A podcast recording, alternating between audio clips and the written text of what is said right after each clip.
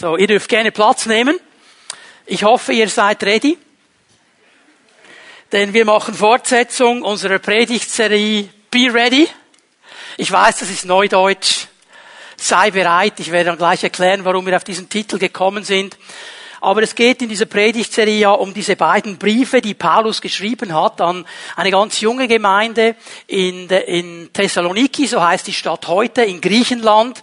Und das sind die ersten beiden Briefe, die er überhaupt als Apostel geschrieben hat. Und sie geben uns einen ganz wichtigen Einblick in das Leben einer lokalen Gemeinde, auch der damaligen Zeit. Und noch einmal, dass wir ein bisschen verstehen, wie das Ganze zustande gekommen ist. Paulus und seine Mitarbeiter, die sind ja in der Türkei. Und sie versuchen in der Türkei das Wort Gottes zu predigen, also heutige Türkei. Damals hieß das Kleinasien, die römische Provinz. Und in einem Traum begegnet diesem Paulus ein griechischer Mann. Und dieser griechische Mann sagt, komm herüber und hilf uns.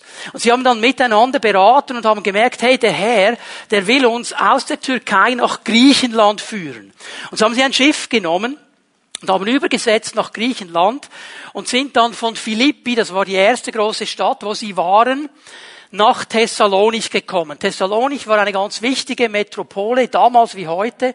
Große Handelsstadt, großer Hafen, eine relativ reiche Stadt, auch eine relativ große Stadt einer ganz gemischten Bevölkerung. Da gab es Griechen, da gab es Römer, da gab es Juden, war alles bunt gemischt. Und was wir hier verstehen müssen, ist, dass diese Stadt Thessalonich von ihrem Wesen her, von ihrer Kultur her eigentlich gar nicht so verschieden ist von unserer Kultur heute. Viele Dinge waren gleich, wie wir sie heute leben. Ich komme dann später noch ein bisschen darauf zurück. Darum sind diese Briefe auch so wichtig.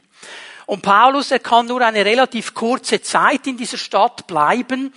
Die Theologen sind sich nicht ganz einig. Man geht von einem Monat bis Maximum vier Monaten aus. Auch wenn es vier Monate waren, ist eine relativ kurze Zeit, um eine Gemeinde zu gründen, zu stabilisieren und dann sich selber zu überlassen. Aber Paulus musste fliehen. Denn, und jetzt komme ich auf einen ganz wichtigen Punkt, das Evangelium, wenn es gepredigt wird, und klar gepredigt wird, damals wie heute, wird Widerstand hervorbringen. Immer. Damals gab es Widerstand, in Philippi gab es Widerstand, in Thessalonich gab es Widerstand. Paulus wurde eigentlich, oder man wollte ihn ergreifen, man wollte ihn verbannen, man wollte ihn verurteilen und die Jünger haben ihm gesagt, hey Paulus, komm, verlass die Stadt, geh weiter, dass dir nichts passiert. Und so flieht er in der Nacht, geht nach Beröa, macht in Beröa genau dasselbe, predigt das Evangelium, Menschen nehmen es an. Er geht weiter nach Athen, auch da in dieser philosophischen Hochburg, damals wie heute, predigt er das Evangelium auf dem Areopag, so, das war so die Hauptbühne der Philosophen. Also wer es auf den Areopag geschafft hat, der war angekommen bei den Leuten und da konnte er das Evangelium predigen. Auch da gibt es einen gewissen Widerstand.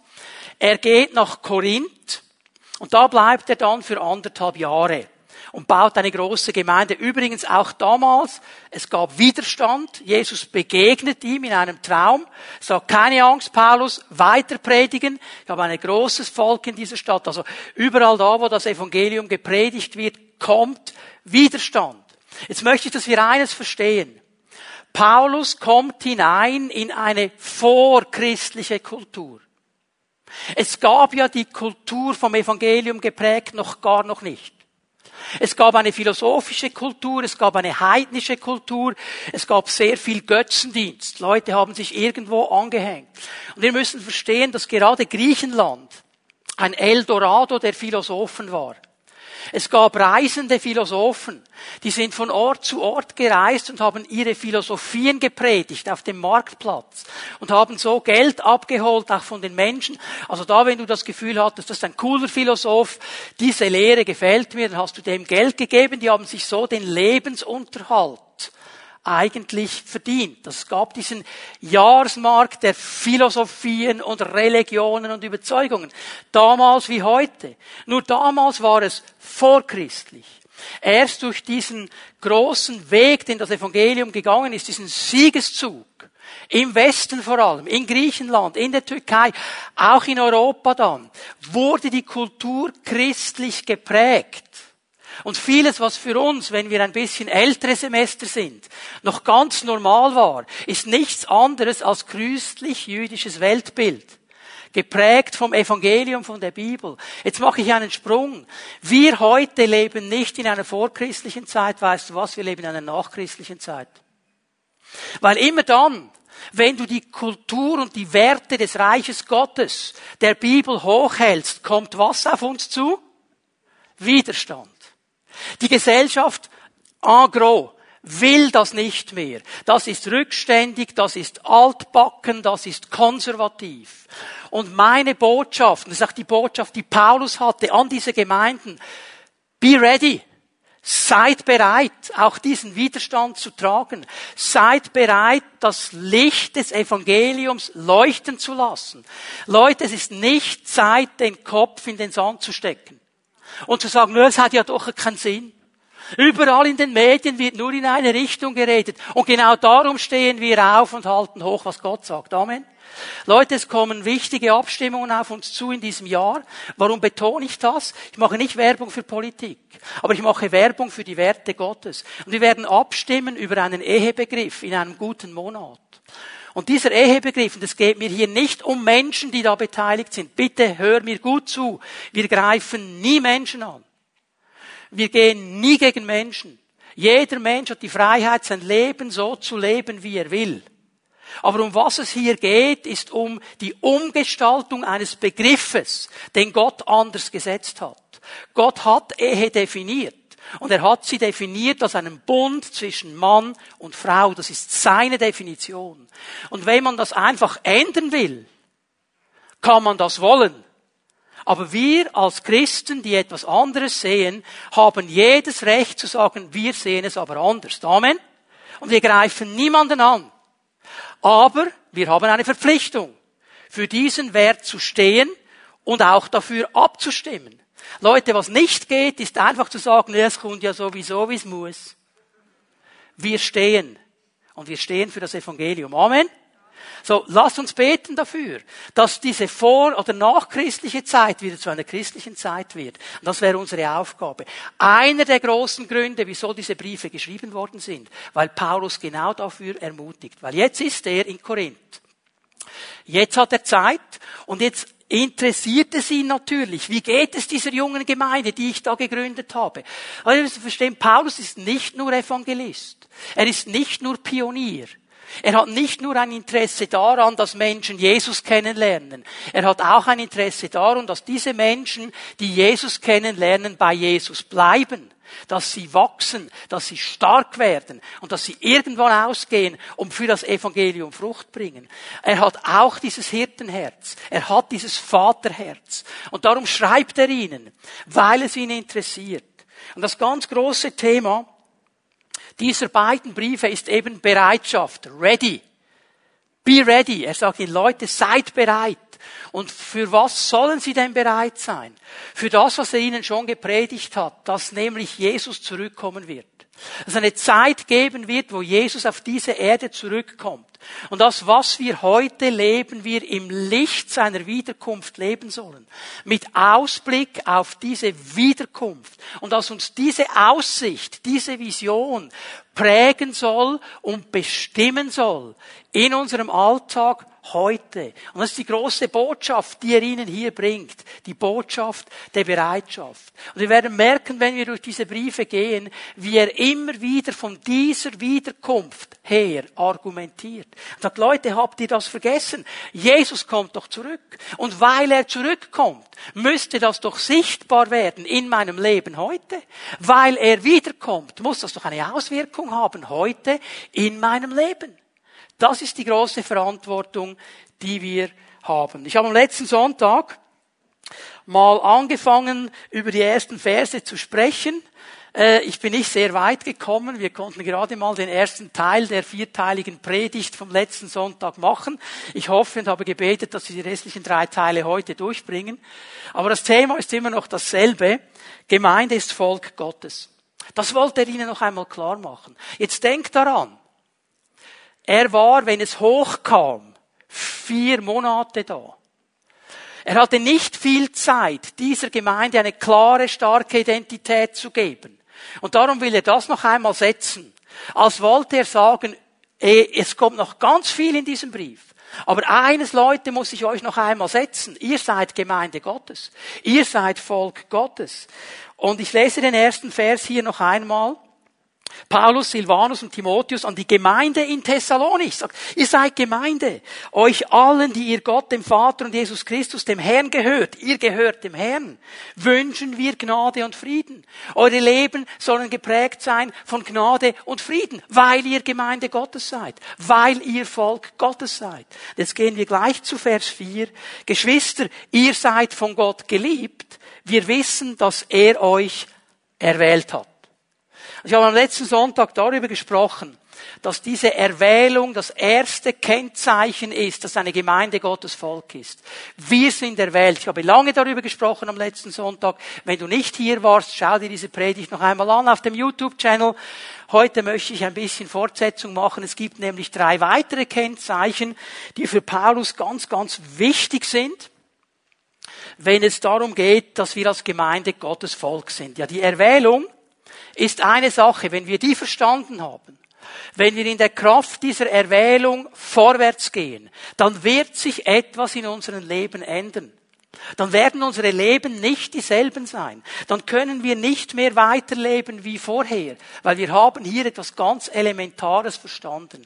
Und dann geschieht, was auch bei den Thessalonichern geschehen ist. Menschen um uns herum werden das sehen. Sie werden es sehen. Ich sage nicht, sie werden es verstehen. Das habe ich nicht gesagt. Aber sie werden es sehen. Sie können vieles nicht verstehen. Aber sie sehen Menschen, die anders leben. Die nicht einfach im Mainstream mitdümpeln. Die an gewissen Momenten sagen, nein, sehe ich anders. Nein, möchte ich anders machen. Nein, ich mache nicht mit. Nein, es gibt auch keine Situationsethik. Das heißt, jetzt habe ich eine bestimmte Situation, jetzt handle ich halt mal so. Wenn ich anders bin, dann handle ich halt mal so. Es gibt auch keine Notlügen. Menschen, die so leben, das wird sichtbar sein. Und dann haben sie ihre Erwählung verstanden. Und damit werden sie, und jetzt komme ich zu einem zweiten wichtigen Kennzeichen der Gemeinde als Volk Gottes, sie werden zu Vorbildern. Sie werden zu Vorbildern. Das Zweite, was Paulus ihnen nämlich sagt, ich werde den Text gleich lesen, ihr seid nicht nur erwählt als Volk Gottes, ihr seid auch Vorbilder als Volk Gottes. Und ich weiß, Vorbilder ist ein großes Thema. Ich möchte hier nur mal Folgendes sagen, bevor wir dann die Bibeltexte lesen miteinander. Ein Vorbild kann Motivation und Anstoß sein. Warum sage ich das? Weil wir oft nur denken, ja, ein Vorbild ist einfach Motivation. Ein Vorbild kann mich motivieren, weil ich sehe jemanden, den ich beobachten kann und er motiviert mich auch so zu leben. Er hilft mir in meinen Spannungen eben gut vorwärts zu gehen, weil er mir es vorlebt, weil er ein Vorbild ist. Aber ein Vorbild kann mir auch ein Anstoß sein weil es mir nämlich dauernd vor Augen zeigt, wie es sein könnte. Und wenn ich mich aus irgendeinem Grund dazu entschieden habe, das anders zu machen, dann geht der mir also wirklich auf den Keks. Ich kann mich erinnern, äh, relativ frisch bekehrt, wo ich da gearbeitet habe, da war eine Frau. Und ich weiß nicht, was die Frau hatte. Die hatte einfach einen riesen Pix auf mich die war einfach gegen mich. Ich weiß gar nicht warum. Die, all, was sie nur konnte, hat sie mir in den Weg gelegt und äh, äh, äh, hinten herum Dinge erzählt, die gar nicht stimmen. Und ich habe gedacht, was habe ich der gemacht? Ich habe doch der gar nichts gemacht. Ich habe nicht mal lange mit der geredet. Was ist los? Was ist los? Irgendwann nach Monaten ist es auf den Tisch gekommen. Diese Frau ist aufgewachsen in einer Gemeinde. Sie ist aufgewachsen mit Jesus. Und sie hat in ihrem Leben Weichen gestellt Weichen, die sie weggebracht haben von dieser näheren Beziehung zu Jesus. Weichen, die sie weggezogen haben von dieser Gemeinde. Und sie hat mir gesagt, du regst mich so auf. Weil jedes Mal, wenn ich dich sehe, sehe ich das Kreuz. Und ich weiß genau, was ich machen sollte. Du regst mich auf. So. Ja, ich war ein negatives Vorbild für sie. Verstehen wir? Vorbilder können motivieren, Sie können aber auch Anstoß sein. Möchte, dass du diesen Gedanken mal bei dir behältst und dich mal fragst, gewisse Leute, warum bin ich so sauer auf sie? Weil sie dir vielleicht vorleben, wie es in deinem Leben auch sein könnte. Vorbilder. Zweiter großer Punkt. Paulus nimmt diesen Gedanken auf. Und er schaut zurück, er ist ja in Korinth, er schaut zurück auf diese Zeit in Thessalonich. Er denkt darüber nach, wie war das, als wir gekommen sind mit dem Evangelium und er stellt dieser jungen Gemeinde ein total starkes Zeugnis aus. Was der sagt, ich wünsche mir und ich bete, dass der Herr das auch über die Pfimi Bern sagt. Was er von dieser jungen Gemeinde sagt. Ich werde den Text gleich lesen, noch einmal kurz, wenn du deine Übersetzung dabei hast. Einfach dieses Wort, das ich hier als Vorbild gebrauche, das wäre die wörtliche Übersetzung. Typos, das griechische Wort ist eigentlich ein Vorbild. Die deutschen Übersetzungen gebrauchen Vorbild, Nachahmer, Nachfolger oder einem Beispiel folgen. Also in deiner Bibel steht jetzt vielleicht etwas anderes, als was ich lese. Es ist immer dasselbe Wort und der Grundgedanke ist derselbe. 1. Thessalonicher 1, Vers 5. Das wurde schon damals deutlich, als wir euch das Evangelium verkündeten. Gott redete nicht nur durch unsere Worte zu euch, sondern auch durch das machtvolle Wirken des Heiligen Geistes und durch die große Zuversicht, die uns erfüllte. Also die haben hier gesehen, da kommen Menschen, die predigen ein Evangelium, da geschehen große Dinge und die sind total davon überzeugt, dass das, was sie sagen, Wahrheit ist. Dass das stimmt. Die haben eine große Zuversicht. So wie überhaupt durch unser ganzes Verhalten euch gegenüber, das euch zeigte, dass es uns um euch ging und nicht um uns selbst. Ihr habt uns als Vorbilder gesehen. Und ihr habt das Evangelium auch wirklich angenommen. Ihr habt diese Entscheidung getroffen. Obwohl ihr schweren Anfeindungen ausgesetzt wart, und habt diese mit einer Freude ertragen, wie nur der Heilige Geist sie schenken kann. Damit seid ihr unserem Beispiel oder unserem Vorbild und dem Vorbild und dem Beispiel des Herrn gefolgt. Also hier ein ganz wichtiger Gedanken. Ihr seid unserem Vorbild gefolgt, ihr seid dem Vorbild des Herrn gefolgt, also bei ihm beginnt es. Vers 7, und seid selbst zu einem Vorbild für alle Gläubigen in der Provinz Mazedonien und Achaia geworden. Das ist das, was ich mir wünschen würde für die Pfimi Bern, für was ich bete. Dass wir ein Vorbild sein dürfen für Gemeinden in der ganzen Region. Ein Vorbild in was genau? Paulus zeigt es uns ganz detailliert und das möchte ich euch hier zeigen. Noch einmal, ich gebe euch jetzt die wörtliche Bedeutung, wenn man dieses Wort Typos aus dem Griechischen nimmt, was bedeutet es? Einem Beispiel folgen, indem ich das eigene Verhalten diesem Vorbild anpasse. Also ich passe mein Verhalten diesem Beispiel an, diesem Vorbild an.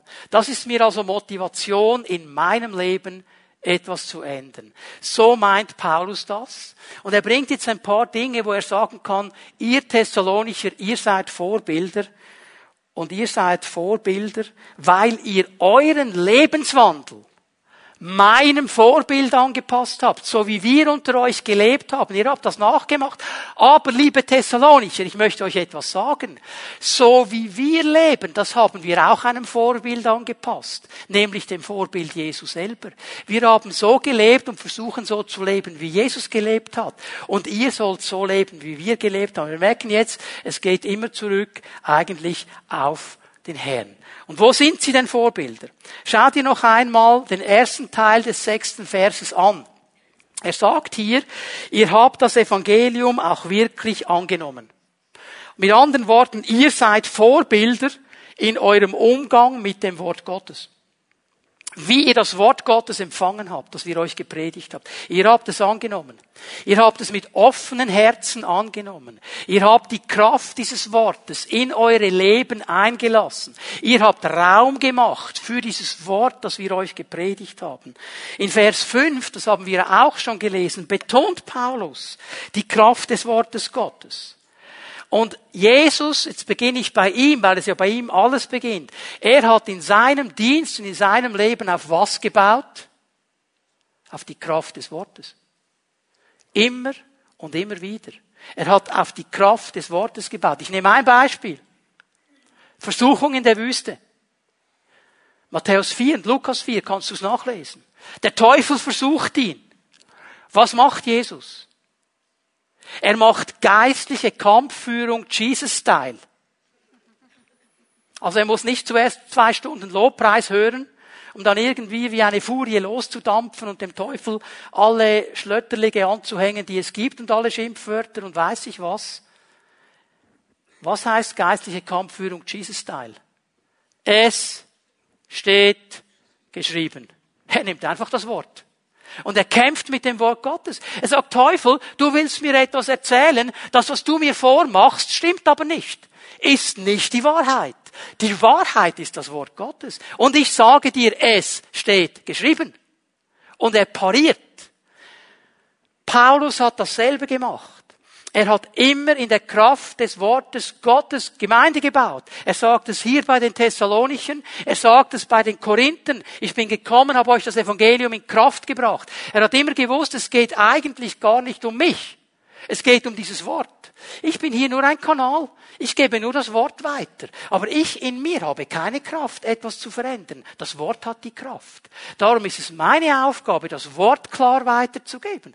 Das hat er gewusst. Und er sagt, ihr habt das genauso angenommen. Ihr seid offen gewesen. Ihr seid, jetzt brauche ich mal dieses Wort, gehorsam gegenüber dem Wort Gottes. Da seid ihr Vorbilder. So wie ihr mit diesem Wort umgeht. Die Bereitschaft, das Wort Gottes Wort Gottes sein zu lassen. Geschwister, das brauchen wir in unserer Zeit. Nicht daran zu drehen, nicht daran zu schieben, nicht stundenlang im Internet herumzusurfen, ob es noch eine andere Auslegung gibt. Ich sage dir, du musst gar nicht surfen, es gibt noch andere Auslegungen. Ja, die gibt es. Es gibt zu jeder Stelle hundert Auslegungen. Nur wie sauber die sind, ist eine andere Kategorie. Aber wenn deine Gefühle wichtiger sind als dein Vertrauen in das Wort Gottes, dann haben wir schon verloren. Als Jesus in dieser Wüste war und er sagt, er hatte Hunger, die Bibel sagt, er hatte Hunger, war ein Gefühl. Das ist ein Gefühl, das wir heute gar nicht mehr kennen, Hunger, oder? Aber er hatte Hunger nach 40 Tagen Fasten. Und der Teufel kommt in diese Situation hinein und sagt, ja, wenn du Gottes Sohn bist, befiehl doch diesen Steinen, dass sie zu Brot werden. Was hat Jesus gemacht? Er hat nicht auf seine Gefühle vertraut, sondern auf das Wort Gottes. Es steht geschrieben. Nicht vom Brot allein, sondern von jedem Wort, das aus dem Mund Gottes geht, lebt der Mensch. Was definiert mein Leben? Meine Wünsche oder das Wort Gottes? Äh, Geschwister, ich merke, manchmal habe ich Wünsche, die entsprechen nicht dem Wort Gottes. Was mache ich jetzt? Suche ich so lange herum, bis ich jemanden oder eine oder einen finde, der das Wort so auslegt, dass es meinen Wünschen entspricht? Oder bin ich gehorsam, meine Wünsche dem Wort anzugleichen? Das ist das, um was es geht. Vorbilder zu sein, indem wir das Wort stehen lassen. Das zweite, was er sagt, wo sind sie Vorbilder? Das gefällt uns gar nicht. Leidensbereitschaft. Leidensbereitschaft. Vers 6 geht weiter. Ihr habt dieses Evangelium angenommen, obwohl ihr schweren Anfeindungen ausgesetzt wart. Und ihr habt diese mit einer Freude ertragen, wie nur der Heilige Geist sie schenken kann. Also zwei Dinge, schwere Anfeindungen und mit Freude ertragen. Das kennen wir ja fast gar nicht mehr. Wir haben ein Well-Being, Wohlfühl-Evangelium. Und wenn irgendwo ein Widerstand kommt und eine Anfeindung kommt, dann muss irgendetwas falsch sein, nicht an dem, der mich angreift, sondern an mir. Muss doch einen anderen Weg geben. Leute, das ist genau das, was die Bibel in eine andere Richtung uns vor Augen malt. Und wenn wir jetzt schon davon sprechen, von Leidensbereitschaft, von Anfeindung, also im Kontext von Paulus und der damaligen Zeit ging es zur Sache. Also da wurde dann auch körperlich angegriffen. Da wurde ausgepeitscht, geschlagen, ins Gefängnis geworfen und so weiter. Kennen wir so ja nicht in unserem Land. Die Anfeindung, die wir kennen, sind vielleicht die Anfeindung, wenn Leute sagen, oh, was ist eigentlich mit dir los? Was bist du eigentlich für ein Typ? Ein Frommer? Glaubst du wirklich an diese Dinge? Ist ja lachhaft. Die Wissenschaft hat es ja schon lange bewiesen, dass es und so weiter.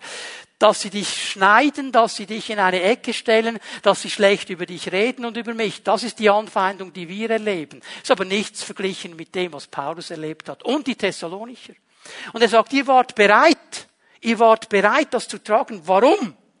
Jesus hat gelitten in seinem Dienst mit Widerständen, wurde konfrontiert. Paulus immer und immer wieder. Lies mal 2. Korinther, Kapitel 12, was er da so erzählt über seinen apostolischen Dienst.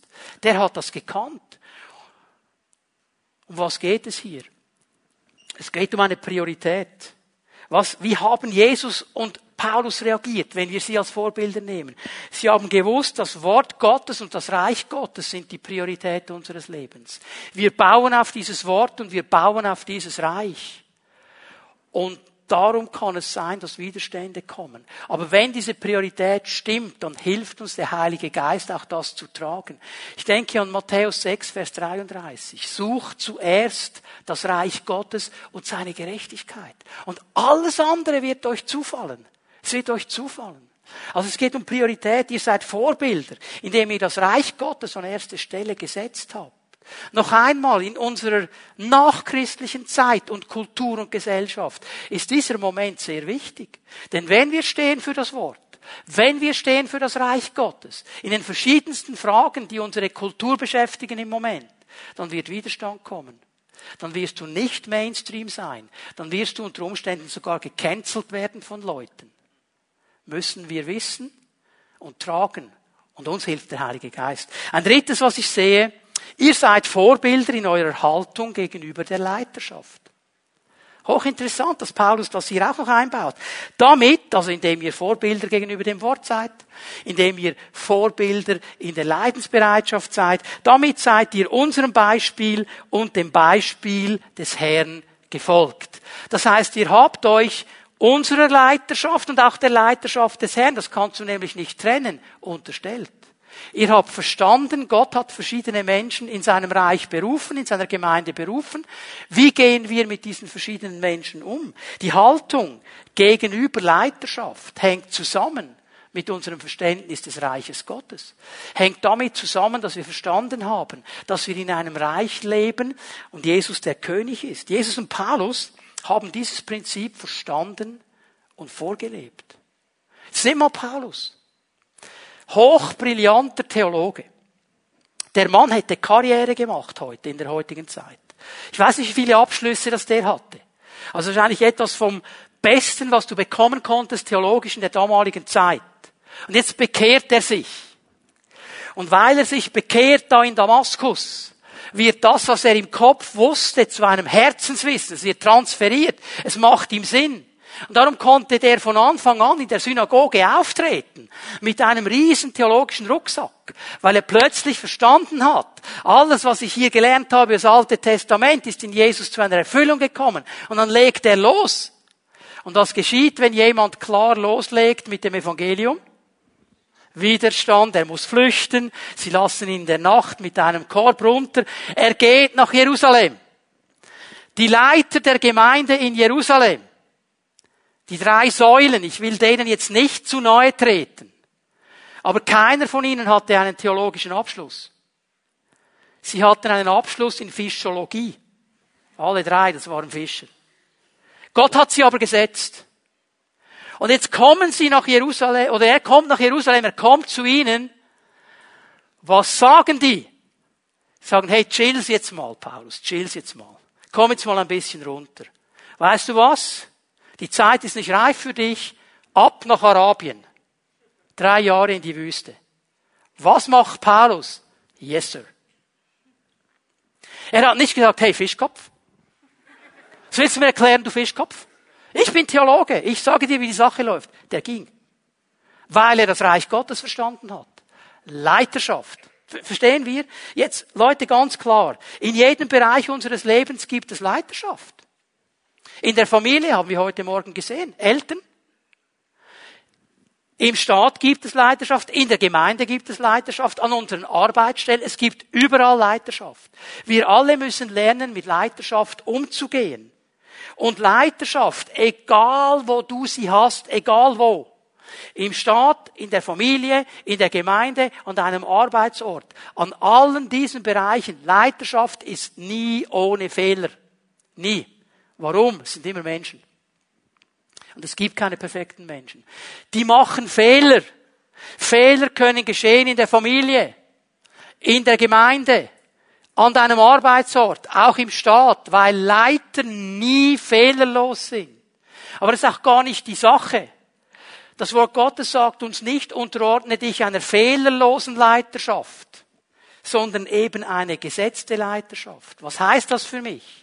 Meine Verantwortung ist nicht darüber zu wachen. So der Teenager, wenn er dann in ein gewisses Alter kommt, ich nehme an, dass das immer noch so ist. Meine sind schon lange aus dem Alter raus, aber es war damals so. Ich nehme an, das ist heute immer noch so. Der Teenager weiß dann ganz genau, wie die Eltern das machen sollten. Und auch wie lange sie in den Ausgang dürfen und was gut ist für sie. Der Teenager ist absolut davon überzeugt. Und er wacht darüber, dass die Eltern das ja richtig machen. So, Vorbild gegenüber Leiterschaft heißt nicht, ich muss darüber wachen und entscheiden, ob das richtig ist. Hört mir bitte gut zu. Ist wichtig für unsere Leben. Meine Verantwortung ist, mich gegenüber Leiterschaft ehrenvoll zu verhalten. Das ist die Aufgabe. Ehrenvoll. Ich muss nicht mit allem einverstanden sein. Also ganz ehrlich, ich oute mich hier. Es gibt in unserem siebenköpfigen Bundesratgremium gewisse Personen, da habe ich mehr Mühe, Ehre entgegenzubringen als bei anderen. Aber trotzdem sind sie gesetzt in dieses Amt. Und ich muss ihnen Ehre entgegenbringen. Ich soll sie ehren. Ich muss nicht mit allem einverstanden sein. Aber mindestens beten für sie kann ich. Ehre entgegenbringen. Ganz, ganz wichtig. Das ist, was Paulus gespürt hat hier. Und er sagt, Leute, ihr seid wirklich Vorbilder darin. Und ich glaube, ich komme jetzt noch einmal zurück auf unsere Verantwortung auch in einem Staat gegenüber der Leiterschaft des Staates. Es ist eine ehrenvolle Aufgabe, dass wir abstimmen dürfen. Und darum müssen wir abstimmen. Das ist ganz wichtig weil wir hier das Recht haben, unsere Stimme einzulegen. Die Frage ist auch hier nicht, komme ich durch mit einem Anliegen oder nicht. Das ist eigentlich kindlich. Also ich oute mich jetzt noch einmal. Ich bin seit 55 Jahren FCZ-Fan. Durch Hochs und Tiefs. Und das wird sich auch nicht mehr ändern. Zu einem alten Hund kannst du keine neue Kunststücke. Okay, das wird sich nicht ändern. Aber als ich als Kind noch in der Nähe von Zürich wohnte, als Jugendlicher, ich ging ja nicht nur einfach ins Stadion, wenn ich wusste, dass sie gewinnen. Ich ging immer hin, weil ich Fan war, weil ich unterstützen wollte. Wir gehen doch nicht nur an eine Abstimmung, wenn wir denken, wir gewinnen. Wir haben ein Recht, unsere Stimme einzulegen. Auch das ist ehrenvoll zu sein gegenüber einem Staat, in dem wir leben. So, noch was. Vorbilder, Vers 7, lesen wir noch einmal ihr seid selbst zu einem Vorbild für alle Gläubigen in den Provinzen Mazedonien und Achaia geworden. Also er sagt ihnen jetzt noch, und dann seid ihr noch Vorbilder in der Ermutigung anderer Gläubiger. Dadurch, dass ihr das Wort ehrenvoll angenommen habt, dadurch, dass ihr leidensbereit wart, dadurch, dass ihr Leiterschaft akzeptiert habt und ehrenvoll damit umgeht, seid ihr ein Vorbild für alle anderen geworden. Die haben das gesehen, ihr habt die ermutigt. Und ich glaube, wenn wir etwas lernen dürfen in unserer Zeit, ist diese Ermutigung wieder aufzubauen. Dass wir wieder ermutiger werden. Manchmal denke ich, haben wir Christen wirklich nur Probleme. Ich komme herzu, wir reden dann Coffee to go nach dem Gottesdienst und dann höre ich ein paar Minuten zu, aber ich, haben wir nur Probleme? Ist alles einfach nur schlimm? Ist alles einfach nur Krise? Geht alles nur den Bach runter? Ist überall nur Stress? Wir leben in einem stressigen Umfeld, aber gerade wir hätten doch Hoffnung. Gerade wir, die wir mit Jesus unterwegs sind, könnten doch Vision sehen. Und wir sollten uns einander ermutigen. Denn weißt du, was mir geschieht? Wenn ich den Bruder Aloysius treffe, und den Bruder Hansi treffe und die machen ihre Story mit alles ist schlecht. Es geht genau drei Minuten und ich bin im selben Tretwasser. Dann geht es mir auch schlecht. Und plötzlich wird mir bewusst, was in meinem Leben noch alles anderen sein könnte. Und das baut nicht auf. Ich möchte aufbauen. Ich möchte ein Mensch sein, der sagt, jawohl, die Dinge sind da, mühsam, mach mir auch Mühe. Weißt du was? Jesus ist stärker. Jesus ist größer. Jesus ist König. Lass uns doch miteinander beten, einander ermutigen. Hier wurden sie Vorbilder. Oh, ich träume von diesem Pfimi at Homes. Wo die Leute ankommen, vielleicht ein bisschen frustriert, weil der ganze Tag alles schief gelaufen ist, aber dann nach zwei Stunden Pfimi at Home gehen sie zwei Meter fünfzig groß raus und sagen, wir packen's. Das wäre die Ermutigung. Darum geht es. Und dieses Vorbild, Leute sagen, ja, ja, ich bin halt nicht so gut in Ermutigen möchte dir etwas zeigen. Lass uns mal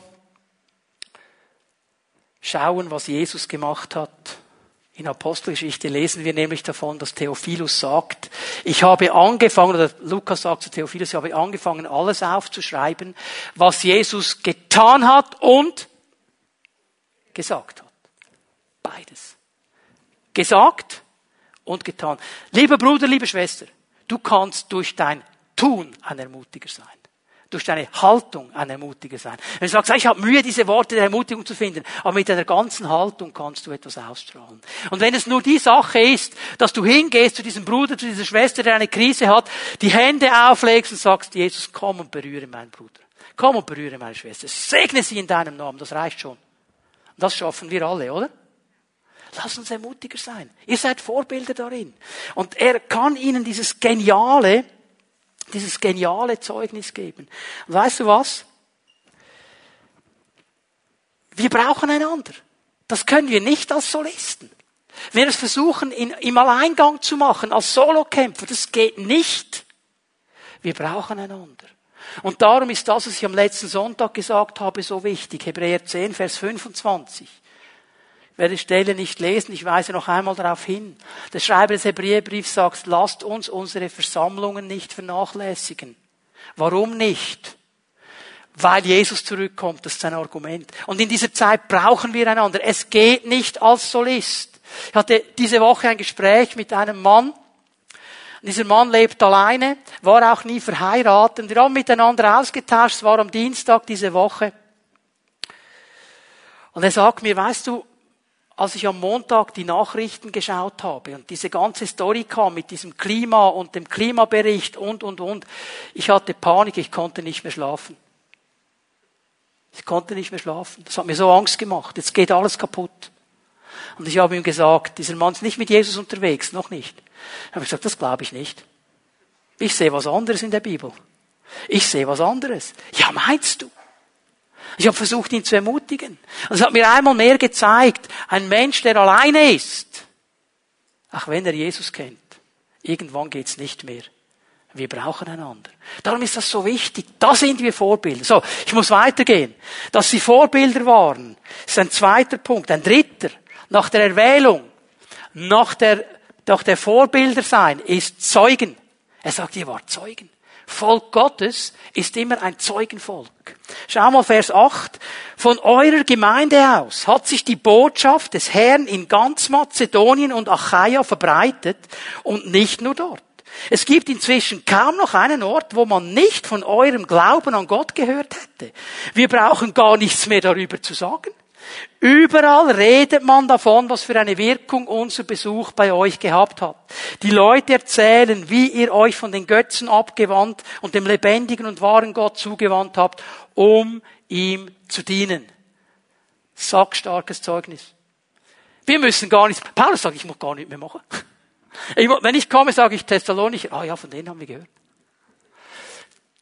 Das Zeugnis, warum? Sie haben Erwählung verstanden. Sie haben verstanden, was ihr Platz ist. Sie haben verstanden, was es heißt, angenommen zu sein. Und diese Freude, diese Begeisterung, diese Annahme, diese Erwählung wird in mir etwas freisetzen, dass ich das nämlich weitersagen möchte. Wenn ich angekommen bin, wenn ich für mich dieses Zuhause gefunden habe, dann möchte ich doch, dass alle anderen das auch verstehen. Und ich werde zu einem Zeugen. Das ist eine logische Folgerung der ganzen Sache. Und auch hier gilt, Leute, Werk und Wort. Du sagst, ah, ich bin nicht so gut im Reden. Aber dein Lebensstil, wie du lebst, wie du dich verhältst, wie du die Werte Jesu lebst, macht einen Unterschied. Und ist ein genauso starkes Zeugnis wie all die Worte, die du sagen kannst. Es ist ganz, ganz wichtig, dass wir das hier verstehen. Also Paulus, er kommt ganz klar und sagt, ein Volk Gottes, eine Gemeinde, die wird erkannt werden. Sie wird erkannt werden an ihrer Erwählung. Sie wird erkannt werden in ihrem Vorbild. Leute schauen zu und durch ihren Zeugendienst. Und jetzt kommt das vierte Merkmal. Und das ist Bereitschaft. Das ist eben dieses Be ready. Thessalonicher haben sich auch hier eben ausgezeichnet. Ihre Erwählung, ihr Vorbild und das Zeugnis war da, aber es war noch etwas da. Und jetzt lesen wir noch einmal die Verse 9 und 10. Überall redet man davon, was für eine Wirkung unser Besuch bei euch gehabt hat. Die Leute erzählen, wie ihr euch von den Götzen abgewandt und dem lebendigen und wahren Gott zugewandt habt, um ihm zu dienen und auf seinen Sohn zu warten, der vom Himmel zurückkommen wird. Auf Jesus, den er von den Toten auferweckt hat und der uns von dem kommenden Gericht rettet. Er sagt, ein Auslöser all dieser Dinge in eurem Leben ist eure Bereitschaft, zu warten auf diesen Herrn, der zurückkommt. Dieses innere Wissen, Jesus kommt zurück und er wird sein Reich aufbauen. Und darum lebe ich so, wie ich lebe heute. Die Korinth oder die Thessalonicher vielmehr waren eine Gemeinde, die geprägt war von dieser Bereitschaft. Für das Neue Testament haben diese Dinge, Erwählung, Vorbild, Zeugnis und zukünftige Erfüllung immer eine Verbindung. Die gehören immer zusammen. Und ich merke hier, dass wir irgendwo etwas verloren haben von diesem Erwarten der Wiederkunft Jesu Christi. Dass das kein Thema mehr ist für uns. Irgendwann dann schon mal, aber jetzt ist es noch nicht. Die Korinther, die sind am Morgen, die Thessalonicher, ich bin immer bei den Korinthern, Thessalonicher sind am Morgen aufgestanden und haben gesagt, heute kommt Jesus zurück. So ein bisschen überspannt jetzt vielleicht. Aber einfach um mal zu zeigen, das war für sie so klar. Sie haben verstanden, Gott hat mich erwählt und als sein Kind aufgenommen. Ich gehöre in seine Familie hinein. Ich gehöre dazu. Seine Erwählung ist da. Und um diese Erwählung in meinem Leben wirksam zu machen, hat Jesus am Kreuz den Tod auf sich genommen. Er hat gelitten für mich, damit ich dabei sein kann. Und jetzt möchte ich euch etwas ganz Wichtiges zeigen. Das Kreuz hat zwei Richtungen, die ganz, ganz wichtig sind. Ganz wichtig. Schreibt ihr das auf. Durch Jesus Christus und durch sein Opfer am Kreuz bin ich erlöst von meiner Sünde, von meiner Vergangenheit und vom Gericht. Ich bin erlöst von der Sünde. Das heißt, Jesus hat all meine Sünde auf sich genommen. All das, was mich trennt von Gott, er hat es getragen. Er hat es für mich getragen. Er hat das Gericht über diese Sünde getragen.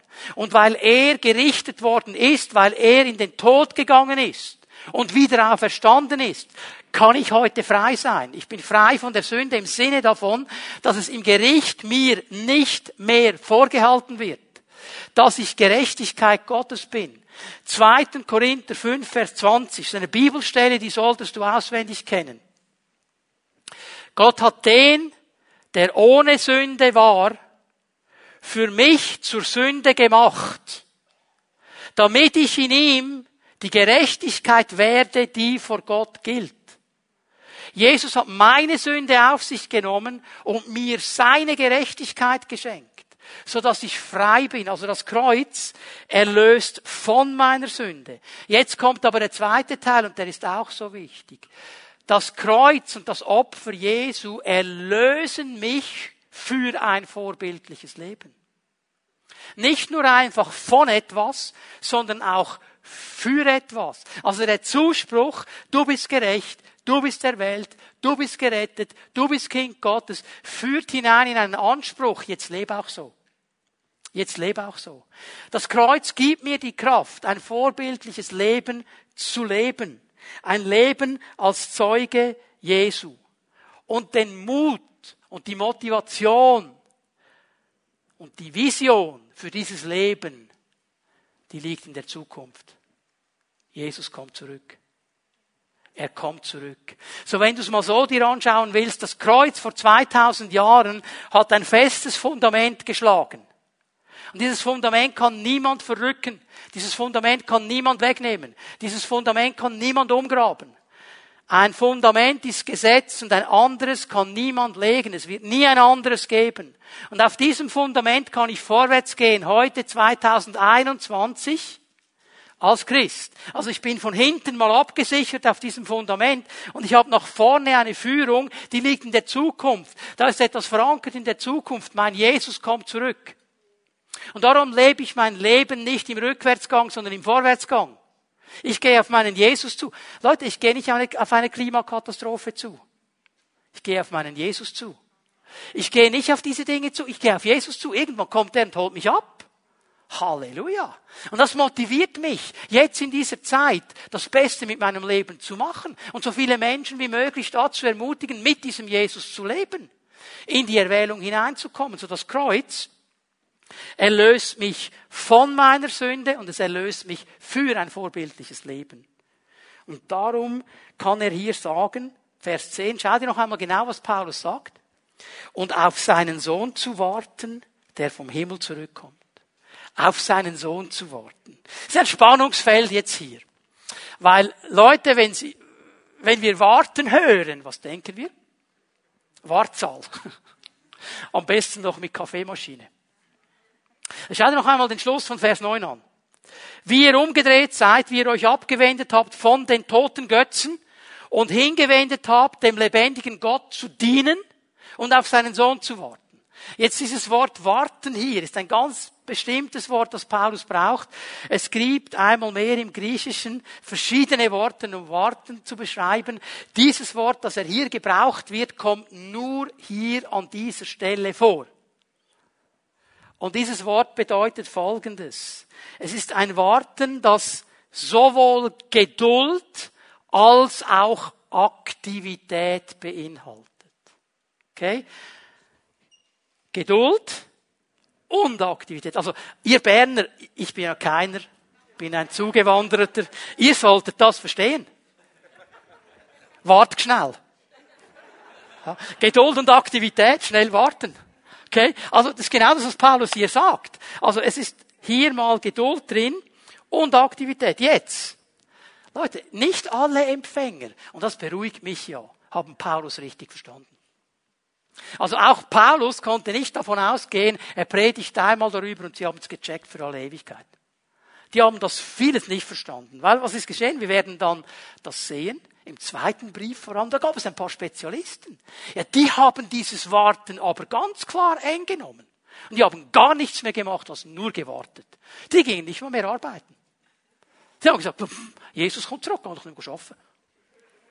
Und haben die Leute, die arbeiten wollten, noch von der Arbeit abgehalten. Da muss Paulus nachkommen, Leute, das ist es nicht. Also hier geht es nicht darum, dass du jetzt einfach dir deinen Liegestuhl zurechtlegst. Ich meine, das Wetter wäre jetzt endlich soweit. Sondern es ist eine geduldige, aktivitätsgefülltes Warten. Das heißt, es ist ein erwartendes Warten. Ein bereites Warten. Ein Warten, das bereit ist auf diese Wiederkunft Jesu Christi und im Licht dieser Wiederkunft lebt. So darum kann man das eben mit Bereitschaft beschreiben. Das Volk Gottes, die Gemeinde, lebt in dieser inneren Bereitschaft, in diesem Warten auf den Herrn, in dieser geduldigen Aktivität. Was heißt das? Wir sind aktiv mit den Talenten, die wir bekommen haben. Wir sind aktiv mit den Talenten, die wir bekommen haben. Ich meine, hier hat das Neue Testament vor allem auch in den Worten Jesu sehr, sehr viel zu sagen. Ich erinnere an das Gleichnis der Talente, das Jesus in Matthäus 25 und in Lukas 19 auch ähm, seinen Jüngern weitergibt. Ich lese hier mal ein bisschen an, Lukas 19, Vers 13. Vor der Abreise rief er zehn seiner Diener zu sich und gab ihnen Geld. Jedem ein Pfund. Arbeitet damit, bis ich wiederkomme, sagte er. Hast du gesehen, was er sagt? Arbeitet damit, bis ich wiederkomme. Und er geht ja dann mit dem, der gesagt hat, ja, ich bin ganz schlau. Ich weiß, dass ich eh nie genüge. Ich bring's auf, ich, ich grabe es ein, da gebe ich es ihm dann zurück. Also hätte es wenigstens auf die Bank gebracht. War damals so, heute auch nicht mehr. Du bekommst ja keine Zinsen mehr, wenn du es auf die Bank bringst. Damals hätte es noch Zinsen. Er hat gesagt, wenn schon, hätte es es auf die Bank bringen können. Aber mein Problem ist, du hast gar nichts gemacht. Jesus hat Talente verteilt. Er hat dir Talente gegeben, er hat mir Talente gegeben, er hat jedem von uns Talente gegeben. Und wenn wir sagen, wir gehören zu seinem Volk, dann sagt er, okay, dann arbeite mit deinem Talent, bis du zurückkommst. Wenn du Matthäus 25, schreib dir das auf, Matthäus 25, da wird dieses Gleichnis noch in einem anderen Evangelium noch einmal uns vor Augen geführt. Und da sehe ich noch etwas ganz Interessantes. Ich erwähne das hier, weil es wichtig ist. Da sehe ich nämlich, dass Jesus nicht allen gleich viel Talente gegeben hat. Einem fünf, einem drei, einem eins. Hier Lukas sagt, alle haben gleich viel bekommen. Ist ein bisschen sozialistisch angehaucht. Kleiner Kommunist, der Lukas. Matthäus hat es noch ein bisschen austariert. Hat gesagt, einer fünf, einer drei, einer eins. Was sagt mir das? Nicht jeder von uns hat gleich viel. Ist auch gar nicht die Frage. Weil am Schluss bekommen der, der fünf hatte und der, der drei hatte und die damit gearbeitet haben, dasselbe Zeugnis. Keiner ist besser als der andere. Es geht Jesus nicht darum, wie viele Talente habe ich und du, sondern arbeiten wir damit. Denn mit jedem Talent, das du dazu bekommst, wird die Verantwortung wachsen. Stehen wir? Also es ist gar nicht die Frage, äh, ich habe nur eins, der hat drei, ich warte, bis ich drei habe, dann lege ich los, du wirst nie loslegen. Aber wenn du nicht im Kleinen treu bist, wirst du es auch nicht im Großen sein. Was Jesus erwartet, ist, dass wir willig werden, im Licht seiner Wiederkunft mit diesem Talent zu arbeiten, das er uns gegeben hat. Jetzt glaubst du mit mir zusammen, dass Jesus weiß, was er macht? Ja? Dass er keine Fehler macht. Dass er perfekt ist. Warum hast du das Gefühl, er hat dir ein falsches Talent gegeben? Warum bist du unzufrieden mit dem, was er dir gegeben hat? Denk mal darüber nach. Solange ich unzufrieden bin und lieber was anderes hätte. Ich sage so scherzhaft, in der Pfimi Bern gibt es elf Gebote. Das elfte ist, du sollst nicht begehren deines nächsten Talent. Weil ich möchte immer gerne, dass die anderen auch haben. Aber ich sehe gar nicht das ganze Bild. Ich sage dir, wenn wir Volk Gottes sind, lasst uns vorbildlich leben, auch mit unseren Talenten. Lasst uns das, was Gott gegeben hat, einfach hineinlegen. Und wenn Gott und das macht er, seinen Prinzipien treu ist, dann wird er sagen, hey, der oder die, die sind über wenigem verantwortlich. Ich werde die über mehr setzen. Und plötzlich kommt mehr und mehr. Aber es beginnt nicht beim Meer. Es beginnt hier, wo ich heute stehe und treu bin und Volk Gottes bin. Die Gemeinde, das Volk Gottes, weiß um diese Wiederkunft des Herrn. Sie weiß, Jesus kommt zurück. Und ich möchte hier jetzt auch gar nicht lange noch auf, weiß ich was, für Endzeitprophet und was auch immer Apokalyptiker machen. Ich sag's mal einfach so. Die Wiederkunft Jesu ist heute näher als vor zehn Jahren. Und weißt was, morgen ist sie wieder einen Tag näher. Also wenn man dann davon spricht, dass es bald ist, dann ist es bälder. Verstehen wir? Es ist, es ist wirklich so. Und, und was machen wir jetzt? Wie, wie gehen wir um? Sind wir ready dafür? Hat das Raum in meinem Leben? Hat es Raum in meiner Heiligung, in meiner Hingabe, in meiner Bereitschaft? Bin ich bereit zu sagen, hey, ich höre auf, Sandkastenspiele zu machen und werde echt? Weil Jesus kommt zurück. Und dann will ich klar stehen mit ihm. Es ist wie ein Läufer. Ich habe letzte Woche etwas über die Olympiade gesagt. Die Menschen, die Männer und Frauen sich vorbereitet haben über Jahre. Was hast du das Gefühl? Wenn dann endlich der Tag kommt, wo das erste Rennen startet. Und du hast dich jahrelang vorbereitet, so ein, so ein Athlet. Hast du das Gefühl, der macht dann irgendwie den Schluffi? Oh, easy, oder? Also, schnell ein Cappuccino reinziehen. Ja, noch genug Zeit, halb Stunde lang Pfaulig. Und dann kommst du an bei den Startblöcken, der Schuh ist noch nicht richtig gebunden, kannst du vergessen. Zu vergessen. Die sind bereit. Die sind schon fünf Tage vorher bereit. Ich kann die schon sehen in meinem Geist, sie rennen schon in voller Montur herum, fünf Tage bevor sie rennen müssen, weil sie bereit sind. Und wir als Gemeinde sind wir bereit. Lese eine letzte Stelle. Einfach damit wir hier mal sehen, Paulus spricht nicht nur mit den Thessalonichern so. Er spricht mit jeder Gemeinde genauso. Philipper 3, Vers 20. Wir dagegen sind Bürger des Himmels. Und vom Himmel her erwarten wir auch unseren Retter Jesus Christus, den Herrn. Wir sind Bürger dieses Himmels und das prägt uns, nicht was um uns herum läuft. Wir warten auf ihn. Er wird unseren unvollkommenen Körper umwandeln und wird ihn seinem eigenen Körper gleich machen, der Gottes Herrlichkeit widerspiegelt. So, wunderbar, oder? Halleluja. Du, wenn Jesus kommt, dann werden wir dann genauso sein, wie er sich das immer vorgestellt hat. Nicht wie du. Vielleicht sieht dein Sixpack dann ein bisschen anders aus und dein Styling und so weiter anders, aber du siehst dann so aus, wie er will. Halleluja, cool, oder? Aber weißt du, was mir das zeigt? Wann geschieht das? Wenn er zurückkommt. Ja, bald und wenn er zurückkommt. Ist das schon jetzt? Nein, das heißt, solange ich jetzt hier gesichert vom Kreuz mit meiner Vision lebe, ist mein Körper noch unvollkommen. Anfällig, ich habe noch zu kämpfen mit Dingen. Und das werden wir nicht auflösen. Wir erwarten, dass Gott hineinwirkt. Ja, Amen, Halleluja und immer wieder. Aber mit dieser Unvollkommenheit müssen wir leben. Alles auf dieser Seite der Wiederkunft ist provisorisch. Das Echte kommt erst nachher. Aber es kommt. Er wird unseren unvollkommenen Körper umwandeln und so weiter. Er hat die Macht dazu. Genauso wie er auch die Macht hat, das ganze Universum seiner Herrschaft zu unterstellen. Das ist unsere Vision. Jesus wird zurückkommen.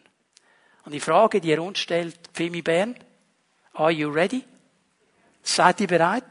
Lass uns aufstehen miteinander. Die Lobpreise werden noch einmal nach vorne kommen. Lass uns einen Moment in die Gegenwart Gottes kommen und vor ihm stehen. Und ich vertraue darauf, dass der Heilige Geist in unsere Leben hineingesprochen hat. Dass er dich ermutigt hat. Dass er dich herausgefordert hat. Dass er dir neue Vision gegeben hat. Vielleicht bist du eine Frau, ein Mann, der gehadert hat mit seinen Talenten. Der nicht mehr so willig war, diese Talente freizusetzen und einzusetzen. Und du sagst heute Morgen, das will ich ändern. Herr, ich will mit diesen Talenten vorwärts gehen. Vielleicht bist du jemand, der es vergessen hat, Menschen auf die Hoffnung des Evangeliums hinzuweisen. Mit Worten, mit Taten. Und du sagst, Herr, hier will ich noch einmal ganz neu durchstarten heute Morgen. Und vielleicht packst du auch diese Herausforderung zu sagen, und Herr, ich will ein Vorbild sein. Es gibt den einen oder anderen Bereich, da habe ich Mühe. Aber ich will, dass in diesem Bereich die Kultur deines Reiches in meinem Leben Raum gewinnt. Und dafür wollen wir beten. Ich möchte einladen, Fimie Tomleiterinnen und Leiter, Gebetshelfer, darf ich euch einladen, dass ihr gleich hier nach vorne kommt, dass ihr euch bereit macht, mit Menschen zu beten, Menschen zu segnen.